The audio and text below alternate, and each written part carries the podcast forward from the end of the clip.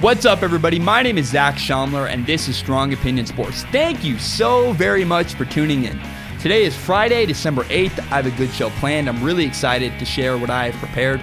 We're going to talk a lot about the Falcons and Saints game last night. That was Thursday night football. We're going to talk a little bit of basketball, and then I'm going to share my love of quarterbacks. I'm going to tell you some stuff about quarterbacks you may not know. You can subscribe to Strong Opinion Sports on iTunes, on SoundCloud, and on YouTube. There is a YouTube channel for Strong Opinion Sports. I put my full show there. I also put my best, you know, four to five minute segments there. So you can find Strong Opinion Sports on YouTube. Tell your friends about this show. That is my whole strategy for growing Strong Opinion Sports. I figure if I make a great podcast that people really like, they will tell their friends about it. So tell your friends about this show. If you like it, if you enjoy it, you probably have friends who also listen to podcasts. Tell your friends about Strong Opinion Sports. We're going to get to the Falcons and Saints in just a minute. We'll talk a lot about Matt Ryan. But first, I want to start with this. I'm going to share with, I want to bring something with value to your life. I don't want to just jump right into nerdy sports talk with tiers and quarterbacks. I think I have something valuable to say that can help you in your life. I've been through a lot of adversity in my life. You know, my family was homeless at one point. I had a coach tell me in high school that I was too small and I'd never play quarterback in college. I proved him wrong. In 2016, on February 8th, my younger brother died. He took his life. He committed suicide. It was really awful. I have dealt with adversity. And eh, the lesson I've learned through all of these things, eh, eh, and the best thing I can offer you for encouragement, is that bad things happen, but bad things can be your competitive edge later in life. If you use them, if you learn lessons from the bad things that happen to you, they can really help you. you don't say poor me. Look at it this way. Don't don't be all upset when bad things happen to you. You, you can say have a poor me attitude and be, oh, why me? Why does this happen? No. When bad things happen you, look at it as a way to get stronger.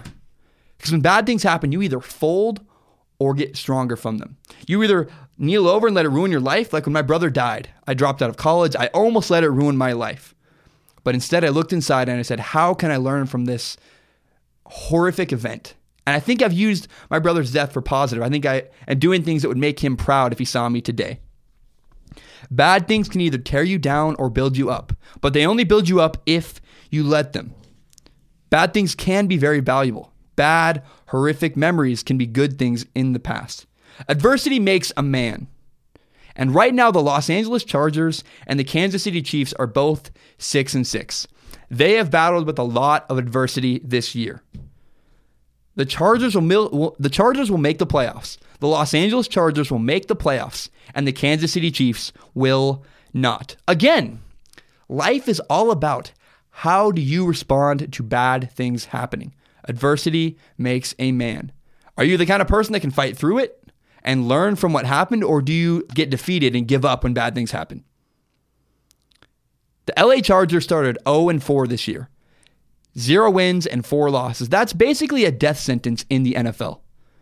And yet the Chargers have fought back. The Chargers are now six and six, and they're they're tied with the Kansas City Chiefs and the Raiders. All three teams are at six and six atop the AFC West. In contrast, the Kansas City Chiefs are were five and zero oh to begin the season. They had a great hot start. They were the best team in September, but then they started losing games.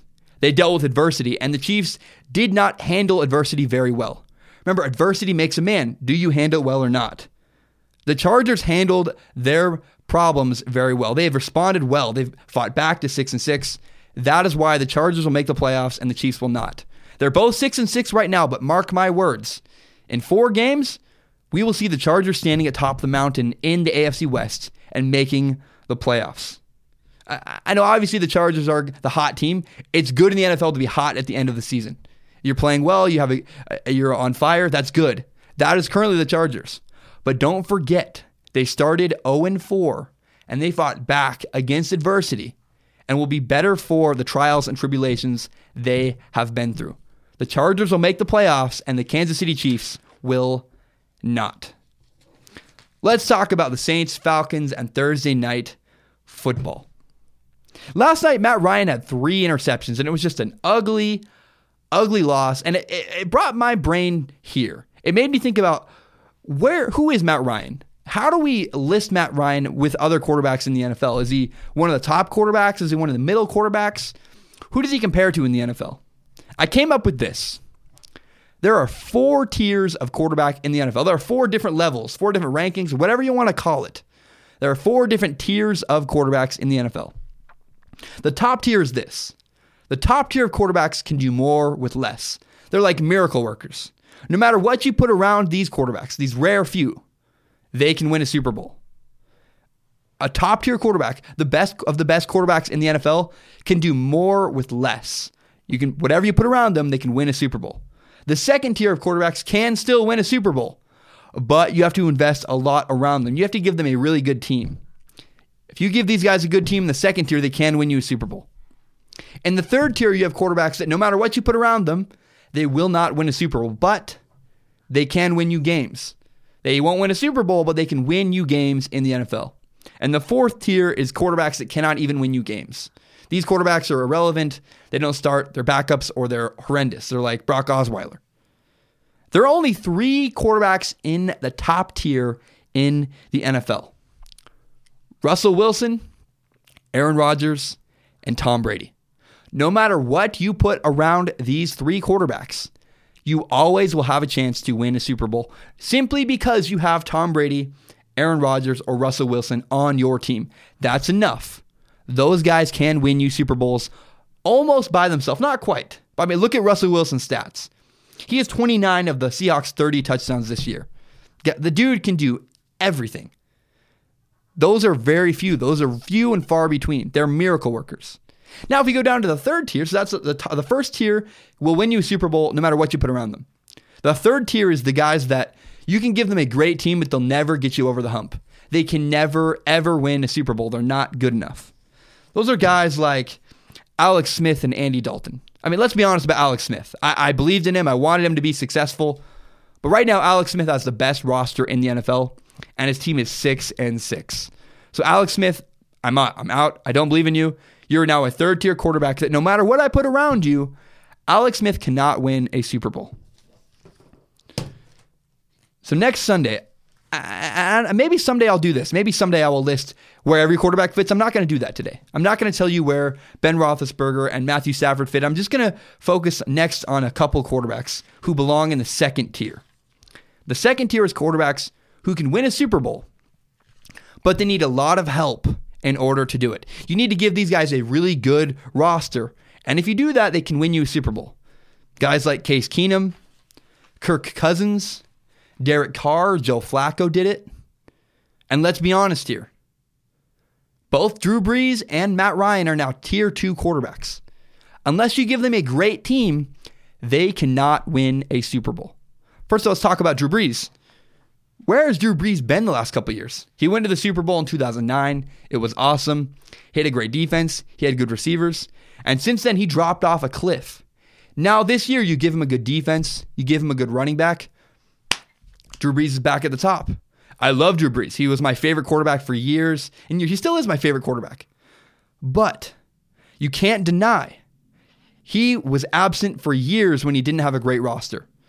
Drew Brees is not a top tier quarterback because he needs a good roster around him to win, which is fine. That's not unreasonable. Most I, I played quarterback. I wasn't going to win you games with bad players. I needed good players around me to win. It's not a bad. It's not really that much of an indictment because, again, Russell Wilson, Tom Brady, Aaron Rodgers, those miracle workers that can win with nothing. That's once in a generation. That never happens. But let's be honest about Matt Ryan. Matt Ryan is also a second tier quarterback. He's not up there with Tom Brady, Russell Wilson, and Aaron Rodgers. Matt Ryan is a tier two quarterback. You need to give Matt Ryan a lot of help if you want him to win a Super Bowl. I mean, we saw last night. Why did the Falcons win the game against the Saints last night? The Falcons defense stepped up at the end and made a big play. Matt Ryan played awful, but his defense won him the game. Matt Ryan and Drew Brees are both second tier quarterbacks. You need good teams around them if you want them to ever win a Super Bowl. And that shouldn't be very controversial. I know it is. People in Georgia currently are really mad at me because I said that, you know, Jacob Eason should transfer from Georgia. I'm literally getting death threats, by the way. It's very, it's kind of funny. I think it's kind of, I mean, I don't want to say cool. That's not quite the approach I want to be, but it does show that what I'm saying is very polarizing and eh, challenging people's beliefs, which I, I like that. I think that's pretty cool. I have a couple other thoughts from last night, It's Thursday night football game, and I want to talk about that first. Uh, There is a narrative right now that the Saints lost because of the refs. I, I saw an, post on YouTube. It said the Saints lost to the refs, not the Falcons. False. That is wrong. That is wrong. That is wrong. The New Orleans Saints and Drew Brees lost last night to the Falcons. You, you cannot blame the refs for a loss like that. I, I know that the refs made some controversial calls. I know what happened. I will repeat this as many times as I need to. I'll say it every single show if I have to. I had a coach one day, a long time ago. My high school coach said this. He said, "Leave no doubt." My coach said, "You can never blame the refs for a loss because you gave them the chance to decide the game." My coach would always say, "If you dominate all four quarters and beat them by 40 points, You'll never allow the refs to make or break the game. The Saints had every opportunity to win that game last night. They could have really pounded the Falcons into the ground. They did not. The the refs the refs made some bad calls, but we can't blame the refs. The Falcons had every oppor- the Saints had every opportunity to beat the Falcons fair and square. So leave no doubt. That's I'm never ever going to I'm very rarely very rarely am I going to say the the refs cost that team the game. Because if it comes down to the last play, well, why did it come down to the last play? Why didn't you do why didn't you do more in the first, you know, 59 minutes of the game to win the game? So I'm I'm almost never going to side with a coach against refs in a situation like that. My second thought from last night's Thursday night football game is this. You know, a lot of people stopped watching the NFL when Colin Kaepernick took a knee. I, I have a much better reason to boycott the NFL. That is Thursday night football. It's becoming increasingly, increasingly clear. In its current form, the way Thursday night football is currently constructed, Thursday night football is not safe. And, and even if it is safe, even if the reason everyone gets injured on Thursday night football games is not because of the short week, the short week of rest, it's still bad PR. Because the perception is that it's bad and unsafe. Because the reason why Thursday night football it shortens your week of preparation. So you play on Sunday and you're expected to play four days later on Thursday. It gives you very a, a very short amount of time to rest and prepare your body for another football game. Because football is a brutal, hard contact sport where guys get beat up all the time. You want as much rest between games as humanly possible. So again, even if it's not, even if that's not true, even if Thursday night football technically, statistically, isn't more unsafe than any other games. The perception is that it is. And the NFL needs to be very careful with the perception of the NFL and injuries. We had Ryan Shazier, we had the movie Concussion. The NFL needs to avoid narratives that make them look bad and that make football look dangerous. I want to share this. I have a perfect plan on how to solve the problem with Thursday night football. It's so, so simple and so, so obvious. How about we only play Thursday night football games after a team has a bye week? This promotes safety.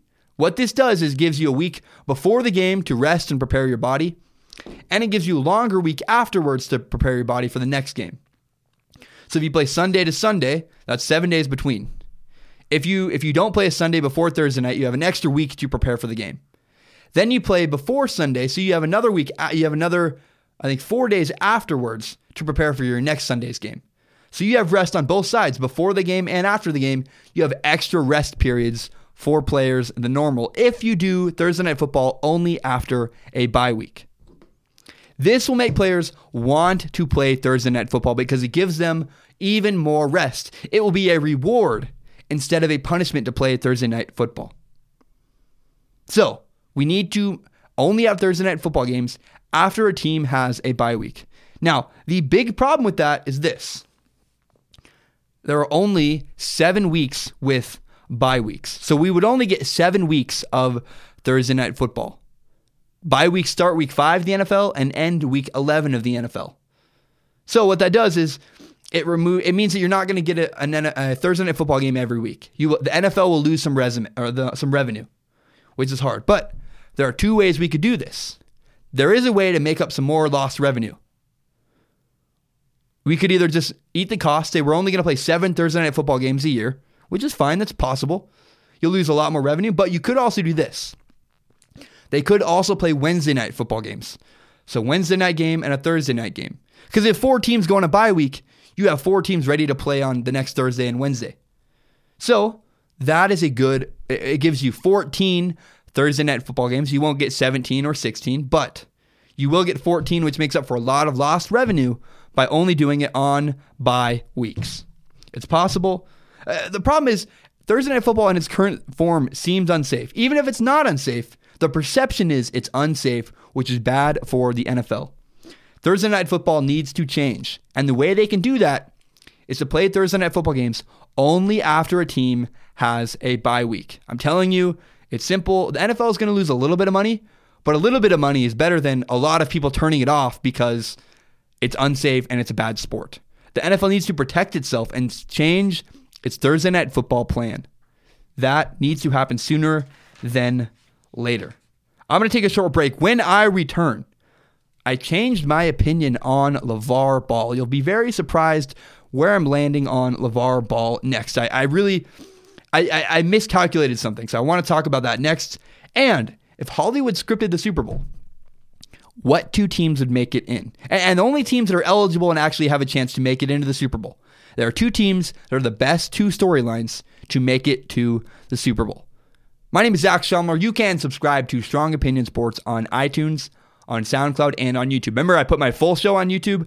I also put my best breakout clips on YouTube, about four to five minute segments.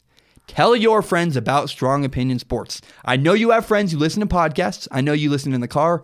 Turn on the show. Tell your show your friends Strong Opinion Sports. We're growing. It's really fun. I love the community we have on YouTube. Continue to tell your friends about this show and keep helping this thing grow. It's really fun. I love you guys very much. I will be right back. All right, I am back. I love storytelling. I, am a total, absolute nerd about storytelling. In fact, if you don't know, I write movie scripts for fun. I wrote 200 pages the other day about how I would rewrite the Star Wars prequels. I'm a nerd. I, I'm an absolute nerd about storytelling. So I had this thought what is the best storyline for two teams that could make it into the Super Bowl? The two best storylines to make it to the Super Bowl are the Vikings and the Chargers. If Hollywood scripted the Super Bowl, the two teams they would choose to be in the Super Bowl would be the Vikings and the Chargers. Here is why. First off, the Vikings ha- are on their third string quarterback. Earlier this year, Sam Bradford got hurt. They had to turn to Case Keenum, a nobody undrafted quarterback, and who has who's been rejected before. He was a backup to, uh, to Jared Goff last year. Really, there's been a lot of criticism of Case Keenum, saying Case Keenum is not good enough. Case Keenum has absolutely ro- risen to the occasion and proven he is a franchise quarterback in the NFL. And the Vikings are weird because they don't have any real star players. Their best player is Adam Thielen, who is a undrafted wide receiver from I don't even know what school, some tiny little school. He's and he's become one of the best receivers in the NFL. It's really cool. It's a really good storyline. Right now, the Vikings are 10 and 2. They may even be the best team in the entire NFL. Not to mention the best thing the Vikings have going for them. The Super Bowl is set in Minnesota. The Super Bowl will be played this year in the Vikings' new stadium in Minnesota. So the Vikings could play, if they make it to the Super Bowl, could play a home game for the Super Bowl. I don't think that's ever, in fact, that hasn't. That has never happened in the history of the NFL, other than, of course, like Super Bowl two and three when the Vi- the Packers were playing at home because that's that's before they had the neutral field rule. So in the neutral field era, there's never been a team that played a home Super Bowl. How cool would that? The other team that would be fantastic would be the Los Angeles Chargers. Here's why. The Chargers are currently 6 and 6. They've had to fight through adversity after adversity and fight against adversity. They've had to overcome so many obstacles. And and their quarterback Philip Rivers has never been to a Super Bowl. He's one of those weird borderline Hall of Fame guys uh, and he, we really can't ever, he'll never really get over the hump unless he wins a Super Bowl. Not to mention, the Chargers are the second most popular team in their own city. They are second most popular to the Los Angeles Rams in their hometown. They started 0 4. The Chargers started 0 4. They've really overcome a lot. Eh, they may get the last spot in the AFC playoffs at 9 and 7, and that would be a Cinderella story. If the Chargers could start 0 4 be the least liked team in Los Angeles, their own city, and still make it to the Super Bowl, that would be incredible. Not to mention Philip Rivers finally getting his one shot at glory. It'd be awesome. It'd be really fun. The Vikings and the Chargers would be a great storyline because it'd be chock full of people overcoming so many challenges. Not to mention, there's some fresh faces. I, I, I love the Patriots. I want the Patriots to win the Super Bowl, honestly. But I'll be honest, I'm getting kind of sick of seeing the Patriots every single year. Patriots, the Seahawks. Yeah, it's not true. I, I, I don't want to say that just for you guys. I can see Tom Brady. Every, I love Tom Brady. I, I am, a, am a Tom Brady. Oh my goodness, I love Tom Brady. So I mean, you may want to see fresh faces. That might make you happy. Me personally, I love the Patriots. I think it'd be awesome if Bill Belichick won a Super Bowl every single year. And someone argued with me about that. Someone argued that a better storyline would be if the Patriots played the Vikings in the Super Bowl. Uh, they said that there would be better characters. You'd have Tom Brady, Bill Belichick, Case Keenum. A lot of interesting storylines. Uh, maybe, but my question would be who in Hollywood is writing this story? Is it the artist or is it the executive producer who wants to make a ton of money? Yeah, because the Patriots, you hate them. You hate the Patriots. A lot of people hate the Patriots. I love them. Even though you hate the Patriots, you might watch way more if the Patriots and Tom Brady made it to the Super Bowl than if the San Diego Chargers. Sorry, see that's the problem. The Los Angeles Chargers are not as popular as the Patriots. They're a better storyline on paper, but I'm not saying the best game. I'm not saying this is the best matchup. I'm saying these are the best storylines to make it to the Super Bowl. My argument against that is this the Vikings and Chargers, we would not know who is going to win. I'm pretty sure if the Patriots and Tom Brady played Case Keenum and the Vikings, we all know who's going to win that Tom Brady. There's more intrigue when you don't know who's going to win between the Vikings and the Chargers. Not saying that the Vikings and Chargers is the best game. I think it's a damn good game, but it is by far the best storyline. Let's talk about LaVar Ball. I said yesterday uh, that I was done with LaVar Ball. I said I couldn't do it anymore. Uh, LaVar Ball is very loud. He's boisterous. He's the dad, obviously, of Lonzo Ball, LiAngelo Ball, and LaMelo Ball. And he's really controversial. A lot of people hate LaVar Me, I've always said I like him. I like his loudness. I think it's it's good for business. He's got a lot of business acumen. And his loudness is all manufactured to gather and grab our attention. The one thing I had a problem with was he took his son out of UCLA.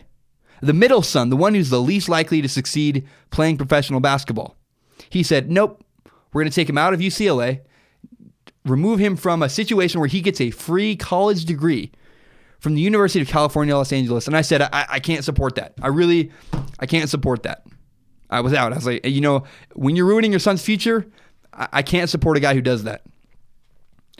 Here's what I miscalculated. Here's where I was dead wrong about LaVar Ball. LiAngelo Ball, the middle son of the Ball family, is not a normal human being. So for you and me, for you and me, we're, we're, we're regular guys. If we give up, if we passed up a free education at UCLA, we'd be idiots. We'd be stupid. But if you're LiAngelo Ball, a member of the Ball family, home of the big baller brand, you're part of a big brand. You don't need UCLA. You don't need that business degree. You don't need a degree in sociology. You don't need whatever degree you're going to get at UCLA. I'll be honest, LiAngelo Ball doesn't need it because he's not one of us.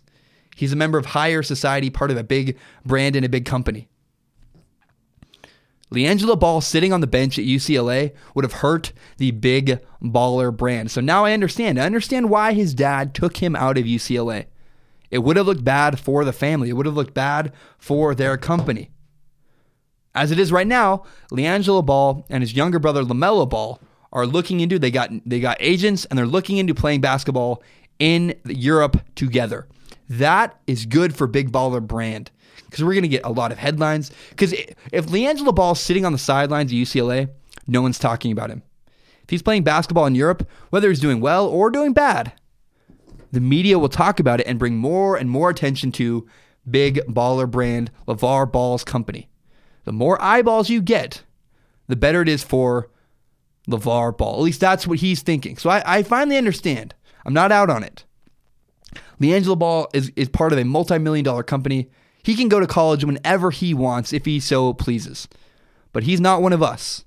I miscalculated that. I assumed, you know, if, if someone I knew said, took their son out of UCLA and who had a free degree, I'd be like, you're an idiot. College is expensive. Don't do that. Or you don't have the same plans. But LiAngelo Ball is not a member of our society. He's part of the Ball family, part of a big brand. He's not one of us. That is why I finally changed my mind. I support LaVar Ball taking his son out of UCLA. I get it. He's a good businessman. He is really driving traffic. The fact that I'm talking about him now gives proof.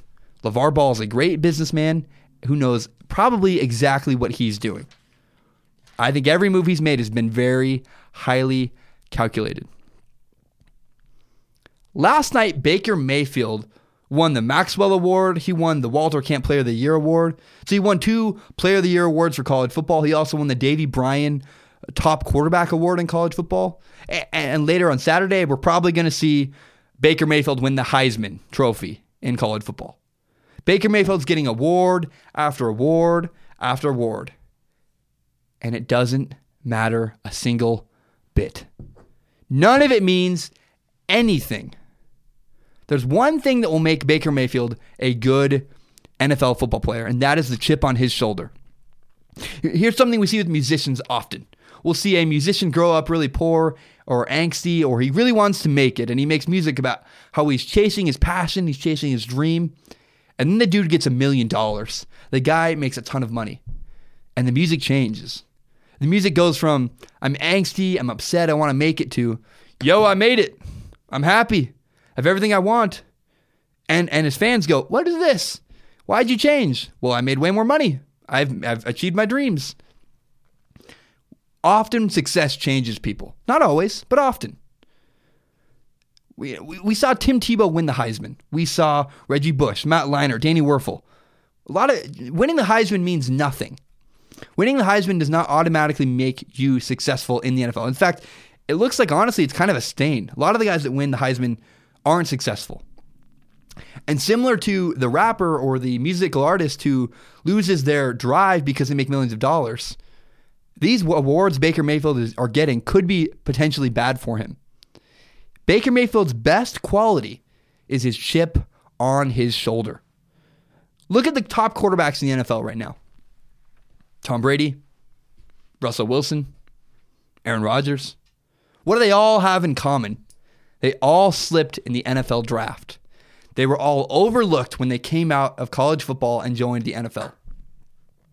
They have a chip on their shoulder. They have a desire to prove everybody wrong. That's what Baker Mayfield also has. Baker Mayfield did not get his college scholarship when he left high school. Then Texas Tech wouldn't give him a scholarship, and he had to go to Oklahoma and walk on a second time. Baker Mayfield has been overlooked his whole life until now. Baker Mayfield is finally getting recognition for the fruits of his labor. We will be it'll be very telling. How does Baker Mayfield respond to his success? Does he continue to have that chip on his shoulder, underestimate him, overestimate himself? Does he continue that drive to prove everybody wrong? Or will Baker Mayfield get complacent? I really hope Baker Mayfield continues to work his butt off to be a top quarterback in the NFL and in college football. But if Baker Mayfield doesn't, he will not make it in the NFL. Baker Mayfield's biggest strength is the chip on his shoulder. The fact that he's been overlooked in the past really helps him now. Baker Mayfield can be a successful NFL quarterback. He'll need to land in the right system. He'll need a coach that supports him. He'll need a warm weather city. He'll need all kinds of factors to go right. But the most important thing for Baker Mayfield is he cannot lose the chip he has on his shoulder. That attitude that he wants to prove everybody wrong. If Baker Mayfield gets cocky and loses that attitude, he will not be successful in the NFL. I mean, there are a lot of really, really great NFL matchups this weekend. I want to go through them before we end the show. So, first we have the Raiders and the Chiefs playing each other this week. They're both six and six. They're both vying for their division. It's going to be a really great game. So look for that game. Look for the Colts and the Bills to play each other. This could be a really, really close game. The Bills have a great defense. Jacoby Brissett's playing for the Colts. It's just going to be a really fun, interesting game. The Cowboys and the Giants play each other. Uh, there are so many. There's one, two, three, four, five, six, seven, eight fantastic, fantastic games in the NFL this year, this week. The Cowboys and the Giants play each other again. The Cowboys should dominate, but this is Eli Manning's first game back returning to a starting role. There's an interesting storyline there. Could be a really good game. The Vikings, the Panthers are going to be fantastic. The Vikings are 10 and 2. The Panthers are 8 and 4. Two fantastic playoff teams going head to head. I picked the Vikings, but you never know with Cam Newton. Cam Newton could always really surprise us. We also have the 49ers playing the Texans. The Texans are extremely talented, they just don't have a quarterback. And Jimmy Garoppolo has played the Texans once already this season. He played them with the Patriots. So Jimmy Garoppolo knows what the Texans are running. He practiced with them in the offseason, he played them earlier this year. Not to mention, it's Jimmy Garoppolo's first start in San Francisco. I'm picking the 49ers to beat the Texans, but that could be a really good game with a wild finish. Plus, Jimmy Garoppolo is just interesting. I want to watch a lot of Jimmy Garoppolo every week I can because he's just fun to watch. He's interesting. He's very mesmerizing. Will Jimmy Garoppolo be a good quarterback? I think so. Let's find out. We'll watch the Texans 49ers this weekend on Sunday. The Redskins play the Chargers on Sunday. A huge, huge game. The Redskins, for whatever reason, could not make it work this year. They're not going to make the playoffs. I don't think they're five and seven. The ball's kind of rolled on them, but they're a good team that can win some games and you have the hot, extremely hot Chargers at six and six. So I actually picked the Redskins to win this game, but the Redskins Chargers is a really good matchup. I can't wait to see on Sunday. The Seahawks play the Char- the, the Seahawks play the Jaguars this weekend. I'm picking the Seahawks, but remember these are great defenses. I give the edge to the Seahawks because they have Russell Wilson, but you never know. This could be a really fun game. The last game in this NFL uh, in the NFL this week is the Steelers and the Ravens. This is going to be a great game. Remember, we saw the Bengals and the Steelers on Monday night, and this will be another tough, hard AFC North matchup. I, I picked the Steelers because they have home field advantage in this game, but you never know. Joe Flacco could rise to the occasion. I think they're a fringe playoff team. Steelers Ravens will be extremely physical and a really good football game. My name is Zach Schaumler. Thank you so much for listening to Strong Opinion Sports. You can subscribe to Strong Opinion Sports on iTunes, on SoundCloud, and on YouTube. I put my full show on YouTube. I put my best, most interesting clips on YouTube. Tell your friends about Strong Opinion Sports. We're growing. It's a ton of fun. I love what we're doing. I love you guys, the fan base. It, it, your comments on YouTube are so engaging and so much fun. I love having discussions with you guys. Thank you so much. Remember, my name is Zach Schaumler. This has been Strong Opinion Sports for Friday, December 8th. Have a great weekend, everybody. I hope you enjoy a lot of fantastic football on Sunday on Sunday. And have a great one, everybody. Take care.